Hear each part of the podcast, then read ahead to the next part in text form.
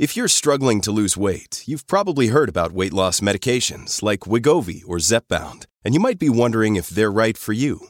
Meet PlushCare, a leading telehealth provider with doctors who are there for you day and night to partner with you in your weight loss journey. If you qualify, they can safely prescribe you medication from the comfort of your own home. To get started, visit plushcare.com slash weight loss. That's plushcare.com slash weight loss. plushcare.com slash weight loss. This episode is brought to you by Shopify. Whether you're selling a little or a lot, Shopify helps you do your thing, however you cha-ching. From the launch your online shop stage, all the way to the we just hit a million orders stage. No matter what stage you're in, Shopify's there to help you grow. Sign up for a $1 per month trial period at shopify.com slash special offer, all lowercase. That's shopify.com slash special offer.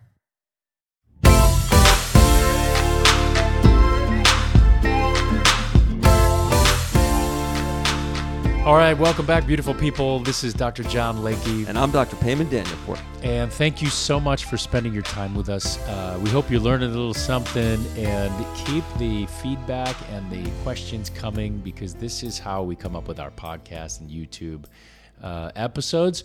And today I think we've got something that's pretty uh, important, and this is a compilation of some of the uh, repeated questions that we've been getting that have been sent. And so this is going to be a QA Q&A session with the docs to go over some of the most commonly asked questions. Honestly, nothing better than this because you can basically just listen to all the questions that people have that come in in here. So when you go see your plastic surgeon or when you come in here, you don't have to ask all these questions, or you can ask them from the person yourself.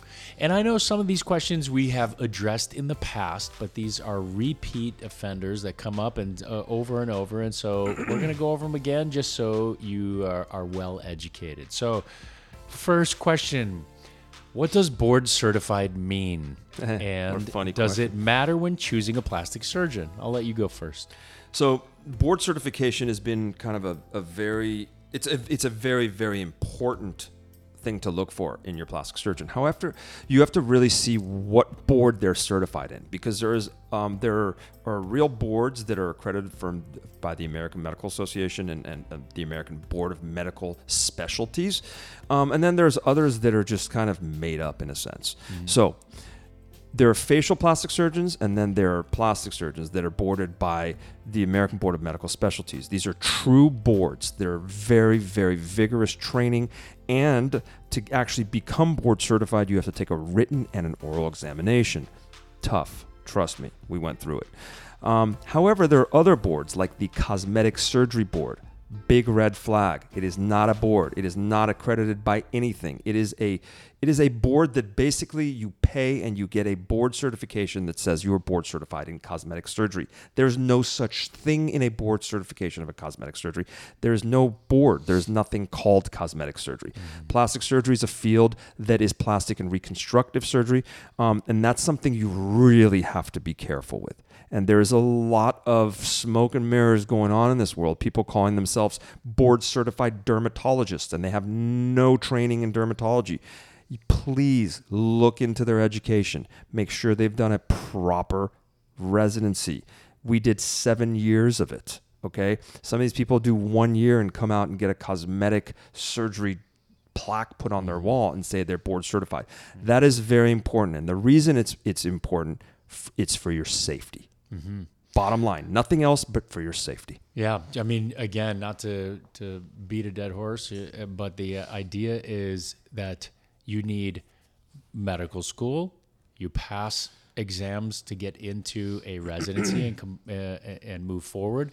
Then after residency, uh, which is your specialty, then for us, uh, you know, again, this is a six year straight program or seven year. Um, you know, actually, if you're doing now, it's eight years. Um, they've changed it if you're doing general surgery, so it's five years of general surgery and three of plastics. Um, and so the idea is then after that, you, as he said, you have to ha- meet a certain requirement, meaning you have to do a certain number of cases in several different uh, uh, aspects of plastic and reconstructive surgery. Then you take the written exam to make sure that you have the knowledge to move forward. And then in your first part of practice, you have to submit 50 cases um, that are diversified in multiple different uh, parts of plastic surgery. And then you take oral boards based off of not only your cases, but off of random uh, cases that are selected. And so it makes sure that you have the uh, I guess the acumen to discern what needs to be done. Uh, you know, you follow an a- algorithmic approach, and so uh, again, this is a very rigorous pathway that's set forward. But it be, does become very important when you're choosing a plastic surgeon. At least that's what I would choose if I was, you know, to undergo plastic surgery. Agreed. Absolutely. Uh, second question: What is the difference between cosmetic versus plastic surgery? Since I already kind of talked a little bit about it, I'll have you go with this first. So, plastikos is a Greek uh, word meaning to change. And so, ultimately, that is the crux of our field. Uh, and, and so, when we look at plastic and reconstructive surgery, we're altering the body one way or the other, whether it's cosmetic, aesthetic, um, or reconstructive. So the difference between cosmetic versus plastic surgery ultimately can be the same thing. Cosmetic just means that we are eliminating the reconstructive side of it. So ultimately the same thing, but uh, I think what you're really trying to do is what says or ask is what is the difference between cosmetic and reconstructive surgery? Otherwise, plastic surgery is all encompassing. Absolutely, and and it's interesting because the, some of these people we talked about earlier about board certification in cosmetic surgery, they don't teach them about anything that has to do with anything outside of just, for example, a breast augmentation. So, you, you know, we know how to take care of the breast cancer patient because we know how to take care of, or we can take care of the person who had major trauma to an area and is missing a big chunk of tissue. Is very it's it's a much broader field than just injecting Botox filler and doing breast augmentation. Simple mm-hmm. as that. Mm-hmm. All right, next question. Uh, can I go home after surgery? Um, so I would say for 95% of the cosmetic procedures, you can go home after surgery. The, the idea is we want to make sure that someone is there watching you. But most procedures, again, you're done as an outpatient. So, uh, you know, even when it's from facelifting to body surgery, liposuction, breast surgery, abdominoplasty, rhinoplasty, you name it, um, you can go home. Now, there is that small subset where we feel that it's too much surgery, uh, or maybe you know there's a uh, a comorbidity that we really want to watch, um, and so sometimes. Uh, we'll make sure that you're either admitted to, uh, you know, a nearby hospital, or what we commonly do for some of the larger procedures is we send people to an aftercare center where they do have RNs that can give medicines, properly assess a patient, and evaluate them. Yeah, I mean, you know, we have our own ambulatory surgery center here, and for 99.9% of the time, I think 100% of the time, we've we've never really sent anyone to the hospital, thank God. But mm. m- most of our patients are, are good to just go home. Um, but that option, like Dr. Layke said, is given to go to an aftercare. If we believe that the operation is too much in the sense that people can't go home and they need to be in a hospital, we are both um, on staff at Cedar Sinai Medical Center and we can do the operations there. But generally speaking, most um, aesthetic procedures that we do, plastic surgery, cosmetic procedures that we do, most of them, most of the patients can go home the same day. Mm-hmm. Um, next question. What's the difference between Morpheus 8 and CO2 laser? Oh, that's a great question. Mm. I'll start and I'll have you take it from there. Um, so Morpheus, Morpheus 8 is is a a microneedling radio frequency device. So if you can think about, and, and if you go on our Instagram or TikTok, there's so many videos of it because basically it looks like a gun. And when you push the little button, needles come out and they emit heat. So what it does is it does two things. For so years and years ago, there was a study that was done that showed by taking little needles and poking them into the skin, it induced collagen production by causing just dermal injury, micro injury. So the the people that that all the different companies came up with this idea of, hey, why don't we do a two for one special and do micro microneedles and heat. So not only are going to we're going to cause in, induce injury with the needles, but also with heat. And basically, what it does is it tightens, strengthens skin, eliminates fine lines, and generally just causes more collagen production to tighten skin mm-hmm. from below. Very important. It is not a fractional laser. Now, the other one, which is a uh, fractionated CO2 laser, is a fractionated laser in the sense that what it does is it's there to remove and and get rid of the top layer of the skin and really kind of resurface. In a sense, I can kind of say by like sanding the skin, smoothing the skin. It does cause maybe a tiny little bit of collagen induction, but not nearly as much as something as Morpheus. So it's not as much there for skin tightening as it is more resurfacing. Dr. Layke does a ton more of this stuff than I do, so I'll let him run with it even more. Yeah, listen, I think um, you know, ultimately they're the same thing, except that the laser has an ablative portion of it. And so, um, you know, listen, I use it for all my facelifts. I do think that you get some collagen production. Um, I visually see the skin tighten in front of me, especially under the eyes. It's one of the most common areas where you can really, really uh, get some skin contraction. The ablative portion kind of takes off some of the dusty layers of the skin. And so skin just looks more youthful. So imagine it takes off some of those layers, uh, and then it pokes microscopic holes into the skin, stimulating collagen. Almost like when you're, you know, aerating a lawn. You poke holes in the lawn and grass grows. Same thing with collagen. So, the difference between the two, I do think that the Morpheus goes deeper. Um, it, it can affect the subdermal fat, and so depending on the depth uh, so you can get a, a, tiny amount of fat loss plus that collagen production. Whereas the laser itself, you do get collagen production, but it's really more, uh, you know, you get that ablative side where it, it removes some of the dusty layers of the skin. Cool. All right, next question, and I thought this one was amazing. Um, how much money is too much to charge for plastic surgery?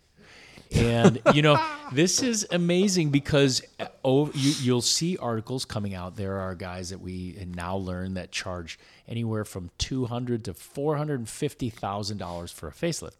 Um, wow. You know, we hear of rhinoplasties costing fifty thousand dollars. We hear of you know breast augmentations costing thirty costing thirty thousand dollars. Sorry, you know, guys. You know, the idea is. Um, you know, it begs the question: Is this ethical? Uh, you know, is, is there a are we are we violating the code of ethics by charging these prices? My initial response would be no. You know, the idea is in certain markets, certain niches, um, that you know, for whatever reason, certain surgeons have maintained or generated a persona um, and and they have to be able to deliver some of the results. Otherwise, you know, there's going to be a lot of upset people. Um, what is too much? Um, listen, I think that again, there are so many different factors that go into this. This is only my opinion. There's so many different factors that go into that. Experience, efficiency, um, it speed does not mean that it's better. Faster is not better. But when you do hit um, you know, when you get good results, you know, I, I think Mike Nyack uh, put out uh, these these three Venn diagram of these uh, these three different things, and one was speed, cost, and um, and results. And if you s- go over to better results and speed at the same time, uh, the cost would obviously go up. Uh, you know, it, and when we went to low cost uh, and results weren't necessarily there, it's it's it was very it just didn't work out in the Venn diagram where you have the best possible results, you have speed, and you also have a cheap price. It's just that part doesn't happen because it takes experience. Um, art, skill, all eh, you know, knowledge, training, all of these things that goes into the surgery itself. Um, as far as putting a price on certain things, listen, I guess it's supply and demand. I mean, uh, you know, when you buy a three dollar cup of coffee versus a ten dollar cup of coffee, and there are places here in Beverly Hills that have that. Um, you know, you feel some people feel like they're getting a better cup of coffee for that ten dollars. But, but the argument can be made is um, you buy a Ferrari or you buy a Prius. And sometimes, yes, you do get what you paid for. And it is very true. If I go buy myself a pair of shoes from, let's say, Hermes versus from Aldo, there is craftsmanship that's significantly different. Mm-hmm. Now, is the price significantly different too? It is. Now, Italian craftsmanship when you have leather goods has always been better. Now, somebody who's been doing the same operation over and over and over again for so many years and has God knows thousands under his belt and is in a place like, let's say, Beverly Hills, where rents are high and cost is higher, you can expect to pay more money. I mean, again, sometimes it is obnoxious. I agree with Dr. Layke. But at the same time, you know, I know people that set, you know, people up in aftercares for a while and costs get higher and higher and higher and depending on how many oper- uh, how many different procedures are being done how many hours they're in the operating room how many nurses that are there. There's a lot of cost that goes into it. Um, when it gets a little obnoxious yes i agree. Sometimes it's too much but hey the clientele if they want to pay it that's their business. I do think there's a sweet spot for most of the reputable surgeons that mm-hmm. they just charge about the same. If you see someone is like three, four times different than the next guy that's just as good, then maybe it's just a little too expensive and you should kind of think about it. But just remember, in my opinion, most of the time, and we've talked about this before, when you buy that suit from Tom Ford, versus you know you go to Zara, that Tom Ford suit's going to last much longer than the Zara suit. Hey, it's Kaley Cuoco for Priceline. Ready to go to your happy place for a happy price? Well, why didn't you say so? Just download the Priceline app right now and save up to 60% on hotels. So, whether it's Cousin Kevin's Kazoo concert in Kansas City, go Kevin, or Becky's Bachelorette Bash in Bermuda, you never have to miss a trip ever again. So, download the Priceline app today. Your savings are waiting. To your happy place for a happy price. Go to your happy price, Priceline. Another day is here, and you're ready for it. What to wear? Check. Breakfast, lunch, and dinner? Check. Planning for what's next and how to save for it? That's where Bank of America can help. For your financial to-dos, Bank of America has experts ready to help get you closer to your goals. Get started at one of our local financial centers or 24-7 in our mobile banking app.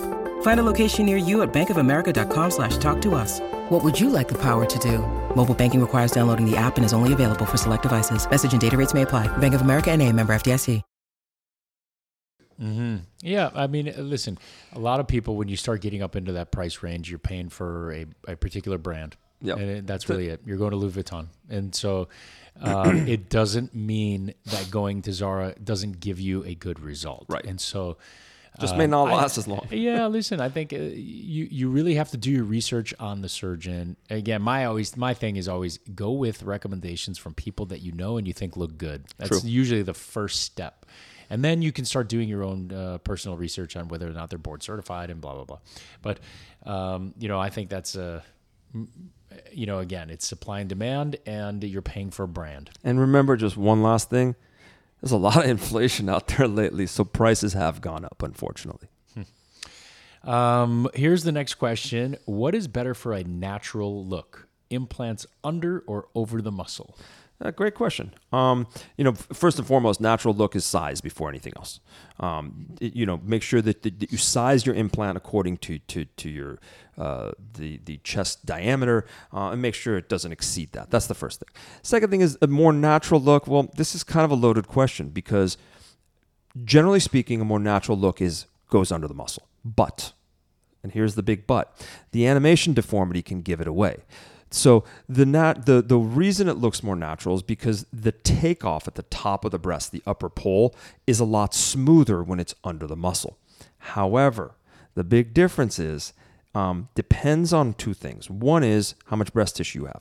If you have a ton of breast tissue, you can easily go above the muscle, you can go under the fascia, and it looks as natural as you can get. If you don't have any breast tissue, well, going under the muscle is the best way to go, and it'll give you the most natural appearance. However, you have to fight with that what's called animation deformity that can make it look incredibly fake by making the implants dance. Um, excellent. Uh, you know, our next question. This is a very interesting one, and I think it's really important. And um, I, don't, you know, the answer is going to be our opinions ultimately. But how many times have you performed this procedure? This is a very common thing. So it depends on the procedure, but ultimately, what makes you an expert, right?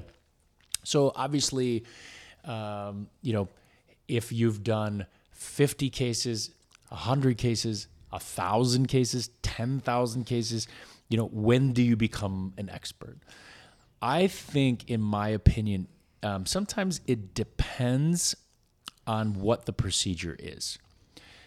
There are certain procedures that I feel that you can get away with um, slightly less experience. It doesn't mean you're not going to have more complications. That, that is not what I'm saying.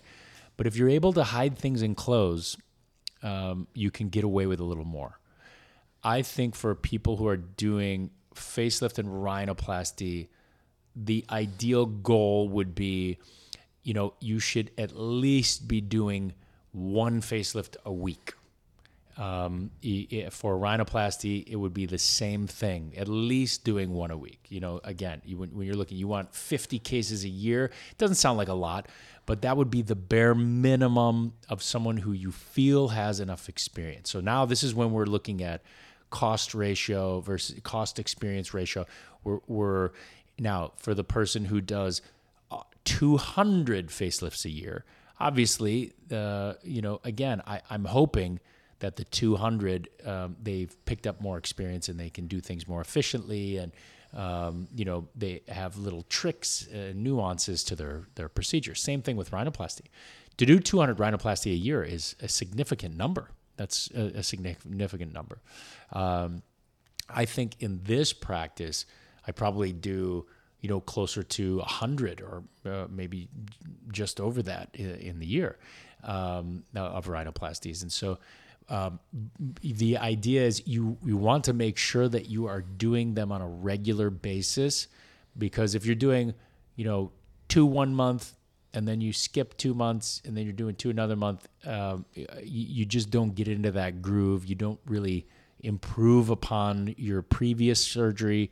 Um, you know i'll never forget I, I met rick davis who's arguably one of the best rhinoplasty surgeons in the world. He's in palm beach florida and I went up to him probably I don't know six years ago, seven years ago, and I and no, no, even longer. I would say ten years ago, and I said, "I'm a budding rhinoplasty surgeon. What is your recommendation for me?" And he said, "Son, I wish I could have done my five first five thousand cases over. Five thousand. That tells you the degree of skill that is required for some of these these cases. So, again, um, you know." It- does anyone do 5000 in a year? Nope. That is not not the case. But um, the idea is you want you you want someone to have a general steady stream of cases. Let me get your thoughts. I, I agree, and, and it's very true. I think that the breast and body procedures, because I do a ton of them, are easier to hide. So so it, it's the learning curve is is not as as steep in a sense because it, you know you don't get someone's nose right, or if it comes out, it, it's it's going to wear down on you. Whereas and it doesn't mean that you, you can't get complications. Again, No, of I'm course, of course. you know, Absolutely. You're you're excellent at what you do because you do a significant amount of these. I mean, I see you do you know six breast cases a week. uh, You know, six body cases a week. Yeah. That's a different ball game what do you think the the number should be as far as a minimum? You know, Um, what? I tell you, like there are certain cases. For example, a breast augmentation with a lift, mastopexy. In my opinion, is it it is as hard of an operation we do as plastic surgeons. Mm-hmm. People do them. I don't think they should. I think you should have a lot of experience with that because you can run into a lot of problems.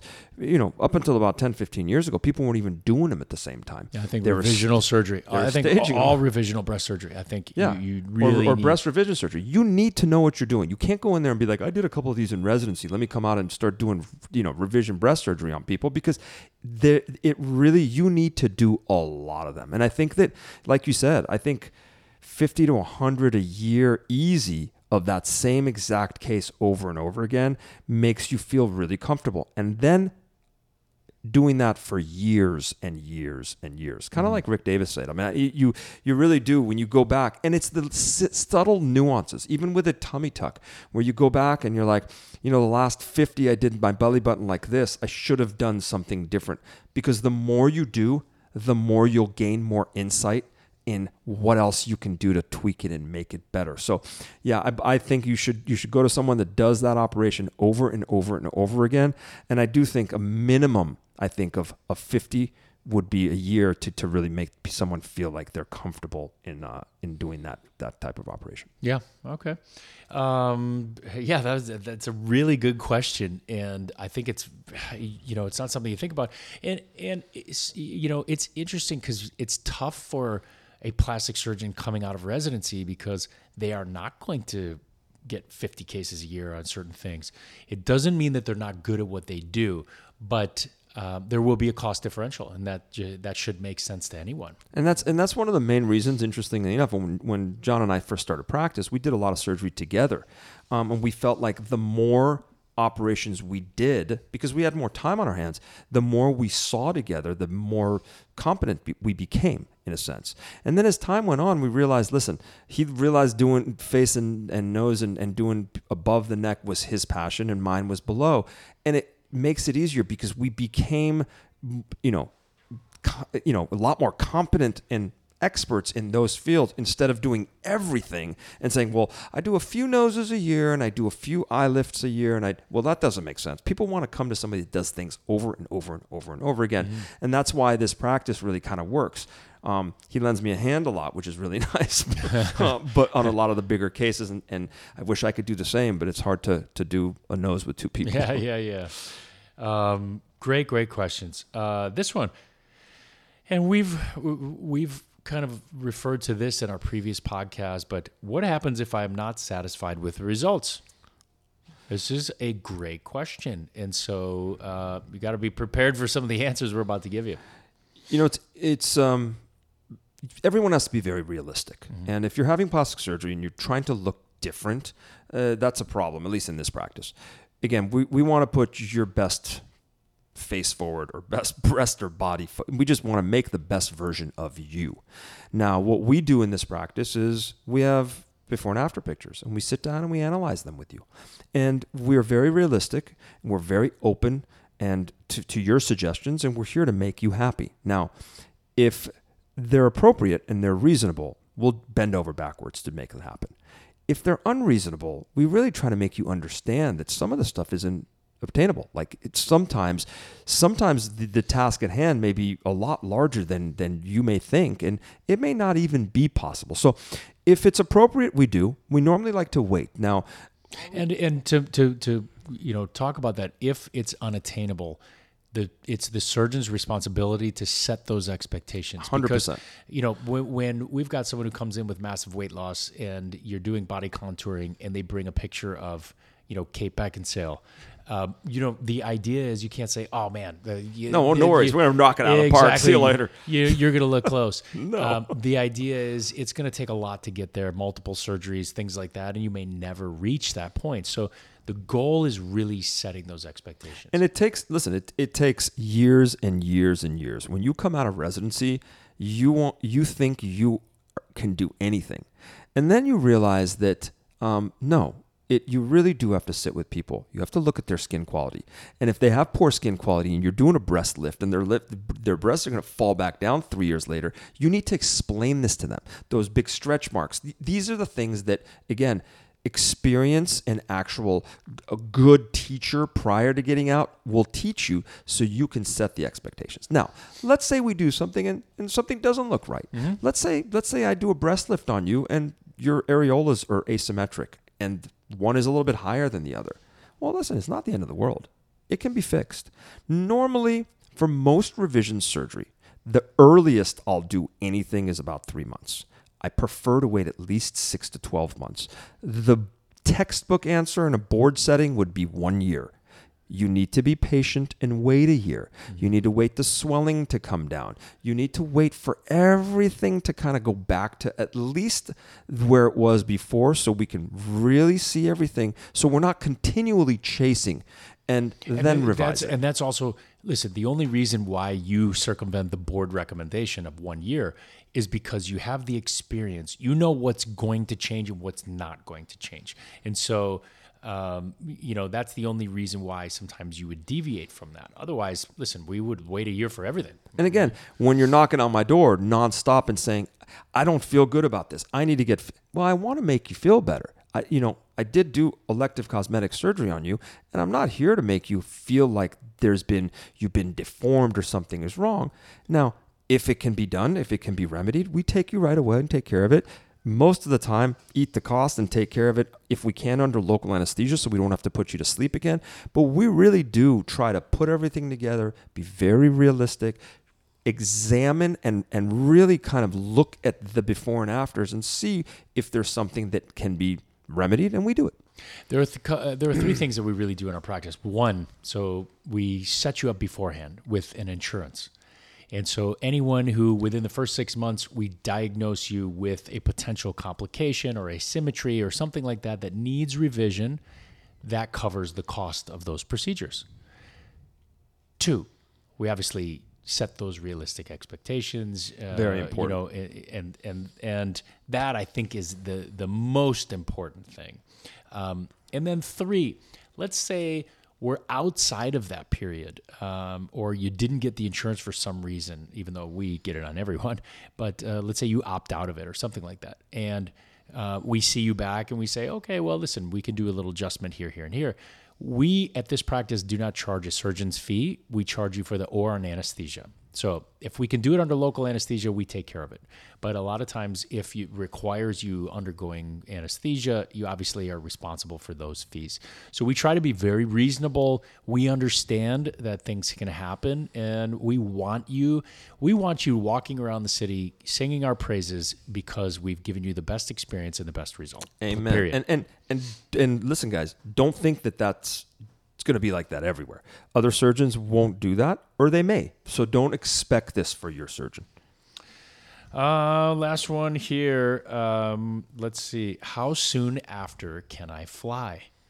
Um, you know, w- we have patients that fly in from all over the world. Um, you know, especially, you know, even uh, definitely across the country. And we recommend that the minimum amount, depending on the procedure, is going to be seven days. The reason for that, in my opinion, obviously, is because you are in a pro inflammatory state. And so the last thing we want you to do is a pro inflammatory state means that you are hypercoagulable. You can develop clots. And the last thing we want you to do is get in a car and drive for a long period of time or get on a plane and sit with your legs bent and the blood is stagnant and all of a sudden you develop a clot and your first step from that plane or out of the car that clot goes up into the lungs um, you know it, it is a, a nightmare a disaster and so we for the first seven days require you to be here active walking around um, and then after that we feel comfortable you flying so i would say seven day minimum what are your thoughts I, I agree. You know, th- there's there are times where people come in from San Francisco and have surgery and they want to go right back, and sometimes I'm like, ugh, we'll see. Depends on the operation. Now it does. It really does depend on the operation. If someone's getting a tummy tuck, it is a hard and fast rule. Tummy tucks and liposuction for me, everybody has to stay here for a week. It is a very hypercoagulable state. You inflammatory cascade goes through the roof. The last thing we want is for you to have complication after cosmetic surgery. Bottom line. And it's always nice to be in the town where your surgeon is for that first week. Mm-hmm. Just to make sure there's nothing that goes God wrong. God forbid. You have access to us if you need to see us. And then after that, we see you on the seventh day, make sure you're okay, you know, sign it off and say, okay, you can do what you want. Even if you're coming in from Dubai, we have plenty of patients from Saudi and Dubai and Qatar and from Europe. They'll fly in, they'll hang out for a week, they'll stay in a local hotel. You know, we'll make sure you stay in a nice place. there is no rush to head back and then you know have something go wrong because your surgeon's not around. So Yep. if you're coming in to see us, we prefer for you guys to hang out for a week, please. Well, listen, uh, hopefully you guys have learned something today. I love answering these questions because these are very common here in the office, and I know that you, you know they're they've crossed your mind, and so hopefully you've learned a little something today. Uh, stay tuned for our next episode. Uh, we've got exciting things in store. Keep those questions coming, just because this is how we come up with our topics. Once again, this is Forever Young. I'm Dr. John Layke. And I'm Dr. Payman Danielpour. You can watch us on YouTube, TikTok, or listen to us wherever you listen to your podcasts. Peace.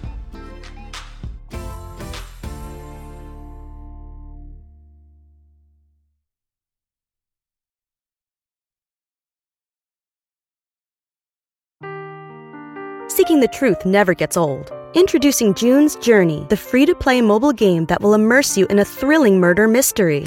Join June Parker as she uncovers hidden objects and clues to solve her sister's death in a beautifully illustrated world set in the roaring 20s.